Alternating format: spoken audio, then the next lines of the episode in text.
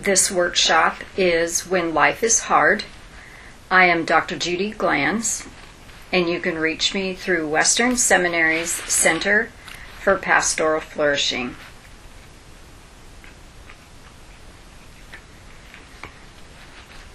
Good morning. This workshop is When Life is Hard. I am Dr. Judy Glanz, and you can reach me through Western Seminary's Center for Pastoral Flourishing. When life is hard, we can grit our teeth, suck it up, and with determination go a little harder. And then we find that we become brittle, rigid, unyielding, and truly make things worse by missing out on the grace and presence of Christ in our lives. How do we find God in the waiting room, in chronic pain, or loss upon loss upon loss? Letting go of my agenda, my expectations, and opening up to what God has right in front of me can be a fight with the Almighty. excuse me, staying present to God and the people I'm with instead of living in the future is my goal. There is no guarantee of the future or what it will look like except in Christ. You know, I'm always curious why people choose a workshop or a class. I'm assuming that you are here because your experience in life has been difficult or because life is hard right now or because you're walking with someone whose life is hard. I think we should just change the title for the workshop to Life is Hard.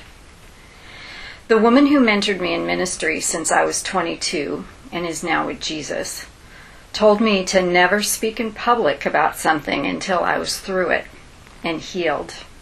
And that's not true for me today. We're still living our difficult truth. So I want to stop and I'd like to pray for myself and for us. Dear Father in heaven, we bless your name. You are a good God and you love us. And we receive that you are a good God and that you love us. And that we trust you to meet us in these moments at this conference for such a time as this. Lord, we love you. We surrender ourselves completely to you. And we ask you to help us to meet with you today. In Jesus' name, amen. The reason I'm here in front of you is because of the journey that we've been on with our daughter for quite a while. She's almost 26 uh, the journey started when she was in the third grade, when her teacher alerted us to some learning issues and falling behind in school. At home, our daughter Julia was telling me she turned in an assignment, and then I found it in the trash. This initiated a series of finding people to test her and ignoring people who just wanted to put her on Ritalin. During the third through fifth grades, we had her tested three times by three different entities before an educational psychologist could come up with what we were dealing with. A nine year old child with a high IQ, excellent verbal skills, not working at her potential, reading at the high school level with two diagnosed learning disabilities dysgraphia and a visual perceptual disconnect. From Julia's side, from the fifth through eighth grade, she was pulled out of class for her special classes to relearn how to learn. In school daily, coming home each day exhausted to face more prescribed learning exercises with me five to six times per week. Throw in a tender time in her life and the onset of puberty and adolescence. Training her dog and horseback riding were her joy and escape. For us as parents, our learning curve was steep and disorienting. Common sense things that had worked for us as individuals growing up did not work for her. We kept asking her to work harder, and she did. Her teachers told us she was working very hard already, every day. Then why, we asked ourselves, did she fail spelling test after spelling test? Why didn't flashcards work to help her succeed when we reviewed so much? We entered the world of IEPs, and how long do we keep these in place for her own good without damaging her potential, her future? This is the way we think as parents. We just didn't understand why our brilliant, hard-working, and tenacious daughter, who devoured books and was verbally proficient with adults, couldn't turn in her homework on time or earn anything better than C's and D's. So we formed a team with her teachers, horseback riding instructor, and therapist, and learned to negotiate. Julia suffered much during that time. One of the worst things was hearing from an eighth grade Christian teacher that she would probably not survive the academic rigors of high school, let alone college. And I just want to let it be known that in February of this year, she was unconditionally accepted to a top tier school for their PhD program in Hebrew. She is the first woman from her school with a standing from St. Andrew's Divinity School of unconditional acceptance to their program without a completed master's degree, which she has now completed. In the summer of 2013, Julia had some numbness that overtook some of her body. Julia was tested for MS, other neurological disorders, and a variety of other things that gratefully came up negative. They did prescribe physical therapy that taught her how to walk differently to support her core and back muscles, and she found relief for a while. Throughout college, she was ill a lot and developed some chronic eye issues and leg numbness that baffled the doctors, and yet eventually these random things pointed to a hideous joint disease for which she has undergone many tests by a variety of specialists. No one will pull the trigger for naming a diagnosis except for chronic hyper joint mobility. Now, mobile sounds good, right? But her joints are so mobile that daily movement hyperextends her joints, causing her arms and legs to move beyond what they should, stressing her limbs. And then muscles are damaged. Then other mus- muscles compensate, her walking is thrown off, her back hurts, and you have an exhausted, hurting young woman.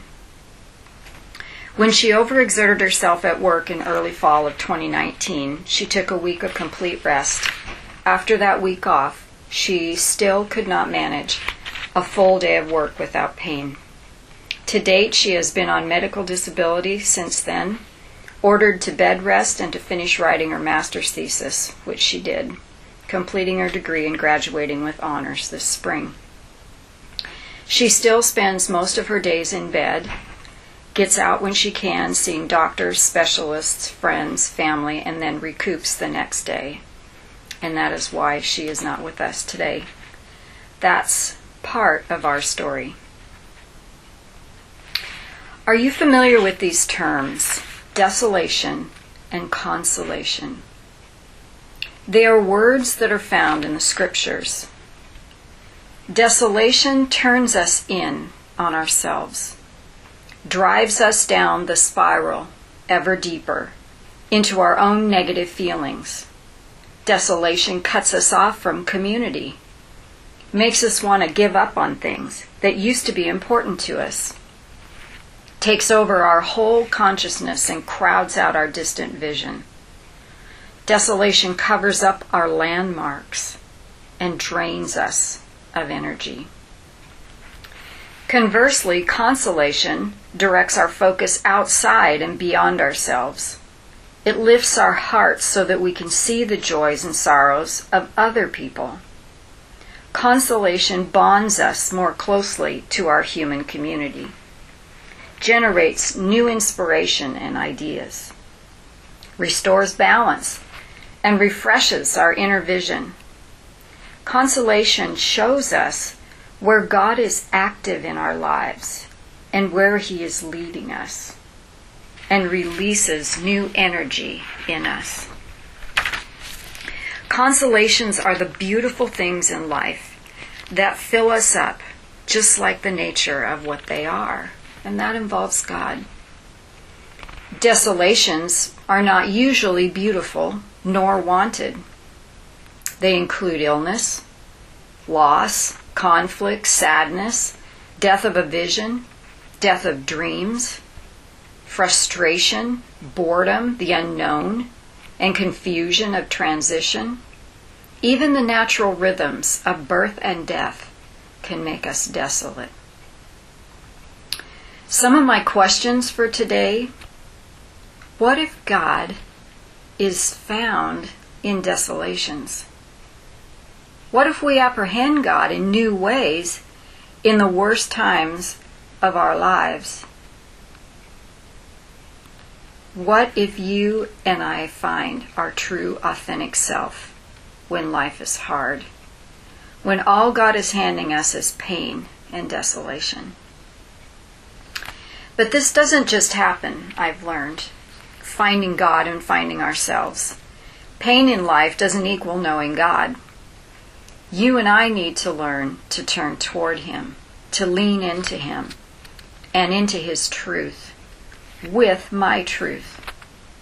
Another way to say this is when I seek to know who God is, I discover who I am.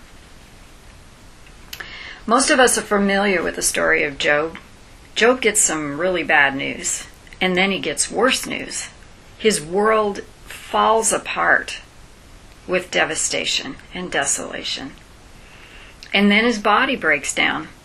He tears his clothes, he shaves his head in response, and does the improbable. He declares the truth and he worships God. What? Then Job turns to his friends, or rather, they come and find him. Smartest thing they did is to sit in silence with Job for about seven days and then his friends open their mouths. And God, in the story, listens for about 34 chapters, during which time Job laments. This is probably where I would start rather than worshiping God. Job says, um, This is what's happened to me. This is how I feel. This is what's confusing. And his friends mostly say ridiculous things. 34 chapters, and God listens. And then God says, Job, look at me. And God asks, among other things, Have you ever, Job, in your life commanded the morning? I, I find it really interesting that God doesn't say to Job with sympathy and compassion, I know you hurt, Job. I know you're in pain. Instead, he asked Job questions. Where were you when I laid the foundations of the earth? And the morning stars sang together, and the sons of God sang with joy. God continues to ask Job questions for three chapters. Now, I haven't counted all the questions, but it's all questions, and it points to who God is. Today's workshop is about questions and turning toward God. I'm so sorry if you came here looking for answers. I have questions, and God has questions. The questions that God tends to ask, and we tend to ask when we're in pain. Questions are so important. Questions help us to process the stuff of our lives. Questions help us to explore what we are thinking and feeling.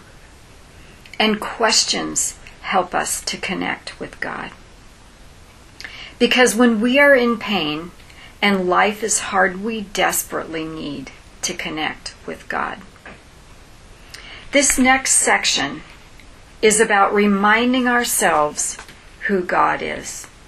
And I want this section to be um, a time of processing and reflecting. And you're going to have to do a little stopping and starting and um, and doing some work. Part of the work of turning toward God, and hopefully you will find yourself connecting with God. The first question I want to ask is Who is God? Or maybe make your question a prayer. Remind me, God, who you are. I need to know. This is a discipline of calling on the name of the Lord, and I found it in Scripture. To begin connecting with God with who He is. To ask who God is and remember what He has done and to call on His name and declare through prayer who He is. So if you don't have paper, if you could grab some paper and a pen, or maybe your journal, and I'd like us to reflect together and alone.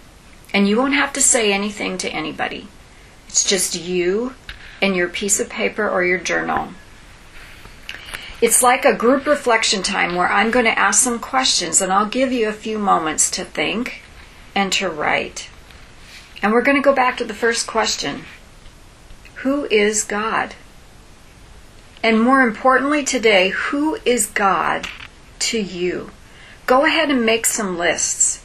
Write as many names or characteristics of God as you can think of. And this is this is important. We're going to come back to this list. If you know God as Savior, write Savior. If you know him as your counselor, write counselor. He's Lord, he's comforter. If you're stuck, if you're drawing a blank because you're thinking of so many things or or whatever, you can turn to Psalm 145 and you will find many, many characteristics of who God is. Now I'm going to give you a couple of minutes.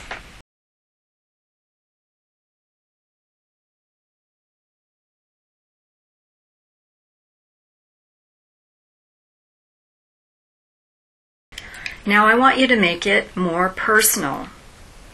And I want you to reflect on and answer in your journal who do I know God to be through my experiences? Who do I know God to be through my experiences? Or how has God personally shown up for you? If you know God as provider, uh, the word in the Old Testament is Jehovah Jireh, or Jehovah Yireh. Reflect upon that. How has God provided for you? Jot that down. Has He given you daily food? Is it a check in a mail that came at just the right time? Then you know God as a provider. I'm going to give you a few minutes, just a couple, um, to think about how God has shown up for you.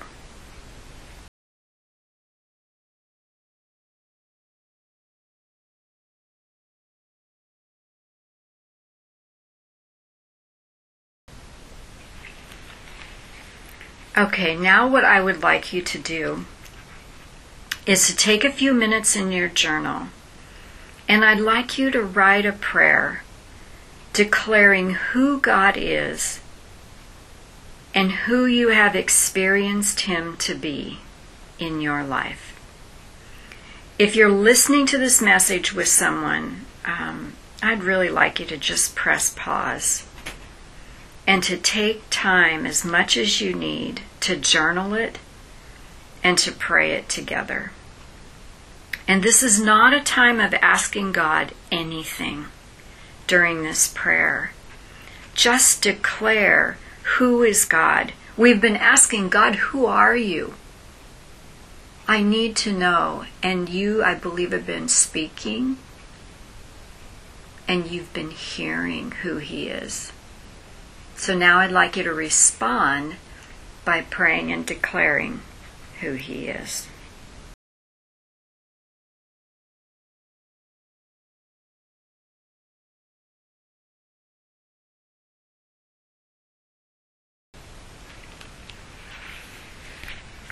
Okay, thank you for entering into that experiential prayer. This practice isn't for God's benefit. He knows who He is and what He's capable of. It's for us. And it's a discipline. And it's a discipline that changes us despite our circumstances not changing or getting worse. This discipline of turning to God of calling on His name in prayer, of declaring who He is, is empowering, and we need it to face the things that are in our lives. The second exercise that we're going to uh, enter into is a reflection on our own stories. You got to hear some of my story, a portion of it. In this section, I'd like you to write some of your story. There isn't time to tell or to write your whole story, just a snapshot. What's happening right now in your story? What is it right now that is painful? Is it your career? Is it work or a lack of satisfying work? Does it involve family relationships, your children, or one child, or the lack of children? Is it your health or the health of someone you love? Is it your marriage, or singleness, or widowhood? Or maybe you feel like an orphan, abandoned. And if you can't write or if writing's too difficult, make lists. Lists count. So take time right now to write some things down about your story. What's most important is that you reflect and write what comes to your mind. If you have to start with, I really hate reflecting and writing, then I want you to start with that. So let's pause the video again for another few minutes, and then we'll pick it up.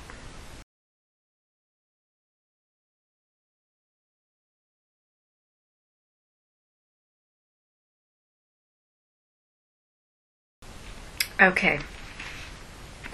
I have a project for you for later. Not for now, but I'm going to tell you about it now. I'd like you to find someone who can listen to your story with you. You can either read it to them or you can tell it to them. But I'd like you to find someone who can hold your story with you and make space to listen to you this is not a lot of people that can do that for you, and not every other person that you meet. That's not what I'm asking. I'm asking you to find a trusted friend who knows you and will pray for you. But most importantly, besides praying, listen, that they would listen to you. Listening is healing. Listening is a gift that we give one another. A pastor in New York, Tim Keller, says that Jesus listened people into healing. Jesus listened people into healing. Being heard by another is healing, and we can be that for one another. So, who can you trust to give you the gift of listening to your story? I'd like you to write that name down and if a person doesn't come to your mind, just don't stress about it. Just it will come as you pray and as you wait and as you think. The next exercise that we will do is connecting our story with God. So I'd like you now, please, to look back at your list that you made in the beginning of who God is. Then I want you to think about the pieces of your story that you just described. And thoughtfully and prayerfully, who do you need God to be from that list connected to your story? So, for example, in our story, I wrote down comforter I made a list too when I gave you time. Uh, God is comforter, and so I would turn that into a prayer of God, would you comfort Julia in her pain today? God is a great physician. Lord, I need you, the great physician, for her health, to be her health. And until God tells me to stop praying, and believing for complete healing, I will keep praying for her complete healing. I have come to accept that she has a chronic, debilitating disease, but I still pray for a miracle, amongst other things, because our God is a waymaker and a miracle maker. And he can do as he pleases. Our God is a counselor. I ask God to be her wise counselor as she navigates doctors, insurance companies, her dreams for her future.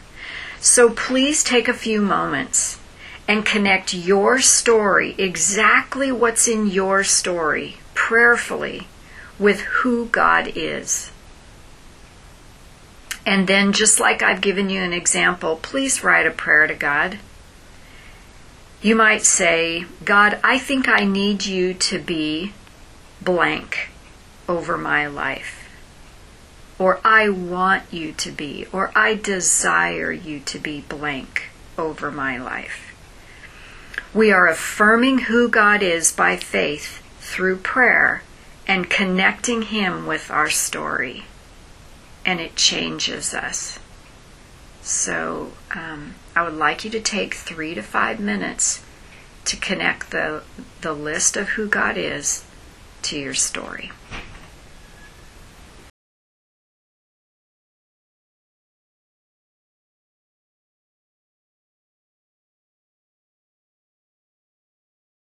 Okay, our last section that we're going to enter into is uh, hearing from God. We all want to hear clearly from God. We just wrote part of our stories. When you wrote what's true about your circumstances, did you include your great sorrows? Have you poured them out to God in prayer? Even the angry, unpleasant, lack of faith parts, the fear parts, the complaints, the injustices you felt? Dr. Calvin Blum, a pastor and a professor, wrote an article about openness before God and discernment, claiming that we can't hear God's voice well unless we first empty what we're carrying in our hearts. He says, quote, "The heart makes room for God when ideas, thoughts, emotions, sins, dreams, and desires of the heart are poured out to God. Unquote. This comes from the book Giving Ourselves to Prayer. He's one of the contributing authors, not the editor, and you'll find the quote on your handout so you can um, find the book if you want to and read more.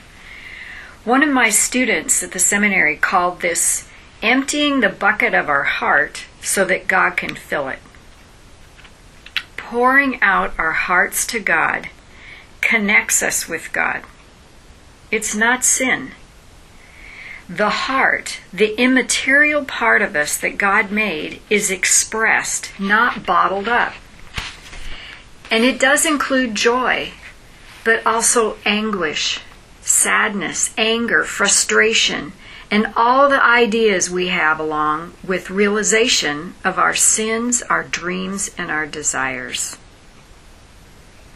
We need, we need to pour out our hearts in silent prayer to God.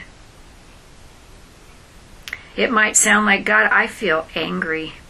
I feel abandoned. I feel afraid. Where did you go? Why did you withdraw? Why do I feel like you are withdrawing from me? I feel lost. I feel undone. I feel overwhelmed. I can't see a future. Again, I'm going to give you a, a few moments to write um, what some might call a poison pen prayer. And some of you might be afraid to put these words down on paper and utter them to God.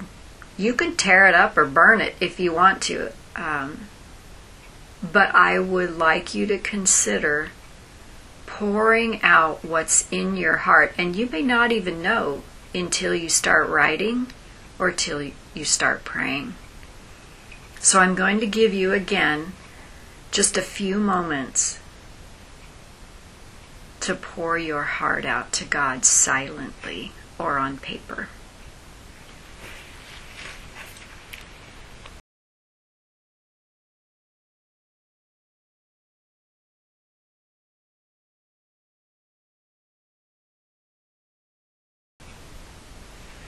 Okay, welcome back. I, I hope that you um, engaged with the Lord with an honest heart, and I encourage you to take time to do that in the future, to get alone um, and spend some time with the Lord.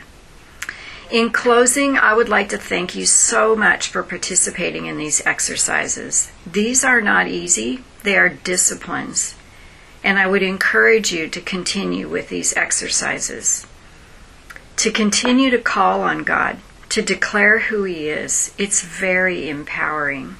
We need the reminders. I encourage you to invite God, His names, His character into every aspect of your life. This is your friendship with God, acknowledging His presence and who He is in the different parts of your life. I encourage you to continue to pour out what's in your heart what you're thinking, what you're afraid of, what you're in pain about to God, and then making room for Him to fill your heart with who He is, with His peace, with His wholeness, with His shalom.